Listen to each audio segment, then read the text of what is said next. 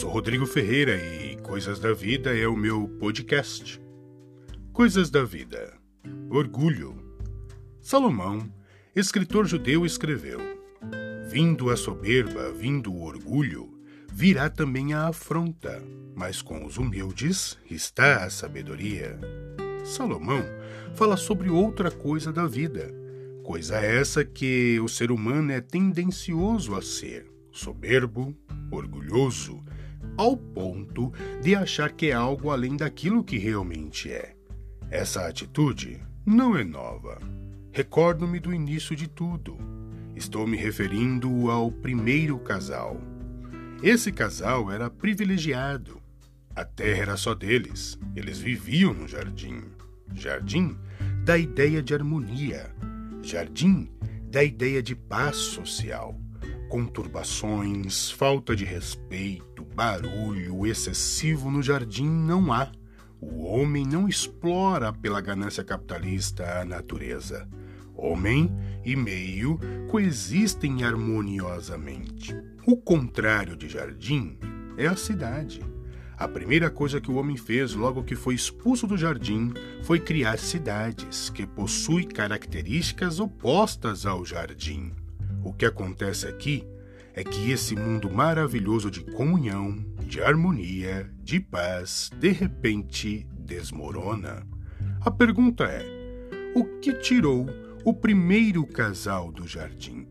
A resposta para essa pergunta encontra-se no primeiro livro da Bíblia, intitulado Gênesis, que significa início. O escritor de Gênesis escreveu: Porque Deus sabe que no dia em que dele comerdes, se abrirão os vossos olhos, e sereis como Deus, sabendo o bem e o mal. Essa fala, na narrativa bíblica, é da serpente. A serpente elevou a autoestima de Eva, aumentando a compreensão daquilo que eles supostamente poderiam ser. Ela diz: Sereis como Deus. A ideia pareceu bem aos olhos de Eva, e quem sabe, por frações de segundos, passou pela mente dela. Quer dizer, então, que serei melhor do que já sou? Quer dizer que posso revelar o que realmente sou? Quer dizer que Deus não será Deus sozinho, também sou Deus? Quer dizer que eu tenho como essência a essência divina? A serpente conseguiu elevar os pensamentos de Eva sobre si mesma. A serpente despertou no ser humano o que chamamos de orgulho, soberba.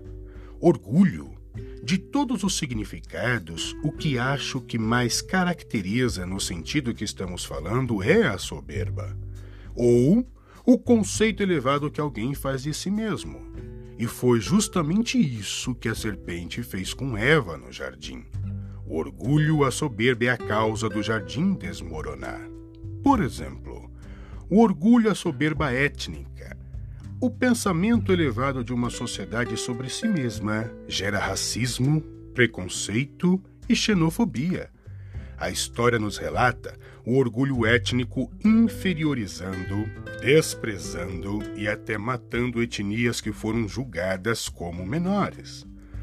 Orgulho, a soberba étnica, é quando consideramos pessoas ou povos de outros países e suas culturas inferiores ao nosso em todos os sentidos, justamente pelo fato de eu ter um pensamento elevado sobre minha etnia e, por consequência disso, desprezamos tudo que diz respeito a esses povos.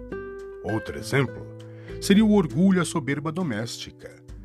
O pensamento elevado do homem sobre a mulher gera machismo o machismo é o comportamento expresso por opiniões e atitudes de um indivíduo que recusa a igualdade de direitos e deveres entre gêneros sexuais, favorecendo e enaltecendo o sexo masculino sobre o feminino.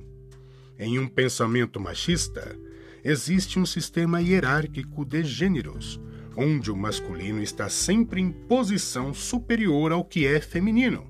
Ele é servido pelo feminino e entende que o mesmo deve servi-lo. A causa dessa pseudo-crença intuitiva no homem é o orgulho. Outro exemplo que poderia ainda dar é o orgulho soberba profissional. O pensamento elevado sobre mim pode criar desprezo por salários e oportunidades profissionais.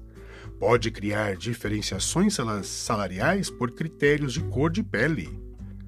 Mas como resolver o problema do orgulho? Se o orgulho denota soberba, arrogância, pensamento elevado sobre mim mesmo que inferioriza o outro. Acredito então que o contrário a isso é a humildade.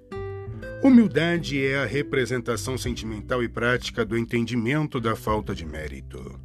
Humildade é quando eu esboço ao outro que não mereço nada e que sou extremamente grato. Humildade é quando você assume a posição de servo mesmo sendo o Senhor. É quando você reconhece o outro superior a si mesmo.